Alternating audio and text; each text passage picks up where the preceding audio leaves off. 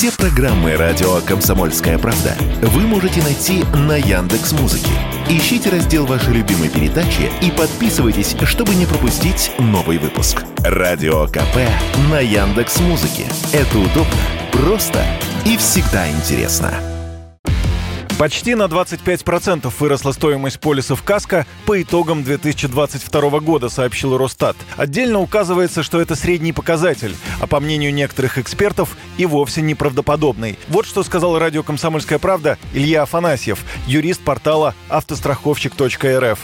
Лично мои знакомые клиенты с ужасом звонили и сообщали, что у них э, полис стоит там на 80% дороже, на 70%, на 100%. Никто мне не сказал, что у них полис вырос на 50%. И я бы еще понял, если бы страховщики, скажем так, мотивировали это повышением рисковости. То есть, допустим, по таким-то автомобилям, по таким-то маркам производителей выросло количество угонов. Соответственно, страховщики бы стали больше рисковать, беря на страхование такую машину.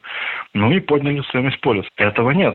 Уместным можно было бы назвать подорожание каска в пределах показателей инфляции, то есть на 12%. Но, по сути, это было сделано под шумок на фоне санкций, когда курс рубля резко упал и обрывались поставки запчастей. Но с тех пор ситуация изменилась, продолжает Илья Афанасьев.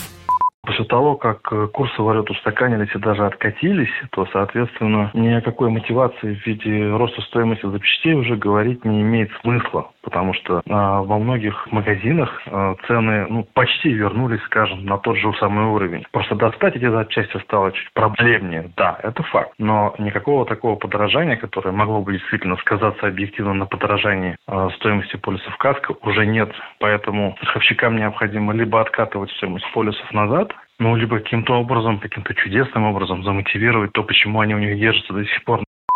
По данным компании «Ренессанс страхования», их приводит РБК, самой дорогой машиной для восстановления в прошлом году стала «Шкода Корок», плюс 93% прежней цене «Каска».